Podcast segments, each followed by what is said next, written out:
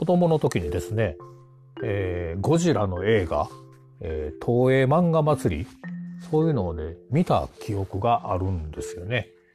えー、ここですね。電気館という映画館なんですが、この映画館で、えー、そういった映画をね、私は見た記憶があるということで、これね、電気館という名前がね、今もこう残っているわけですね。モータープールとか、えー、ハイツのね、名前にね、残ってるんですけども、電気館と呼ばれた映画館だったわけです。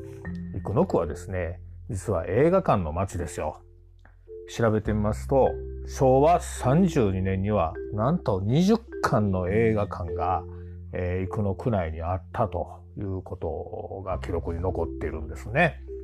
この20館っていうのはどれぐらいの数かというとですね、大阪にはまあたくさん映画館もちろんあるわけですが、一番多いのはですね、北、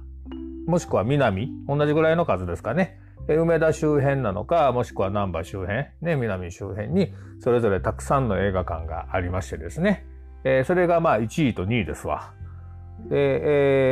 えー、まあ同率1位としましょうや。ね。えー、第2位がですね、その次に多いのが重曹ですね。まあ重曹今でも歓楽街ですけど、えー、重曹が第2位です。そしてなんと第3位が生野区と。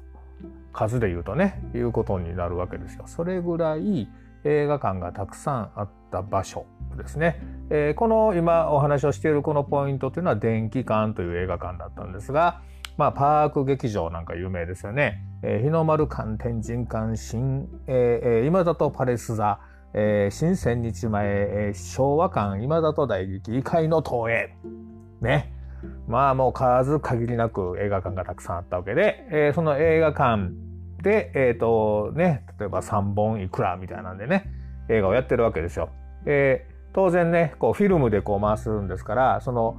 とある、例えば A という映画をね、えっ、ー、と、一つの映画館でやったら、そのフィルムをですね、今度 B という映画に運んでいって、えー、その運んだ先でまた上映するみたいなことをやるんですよね。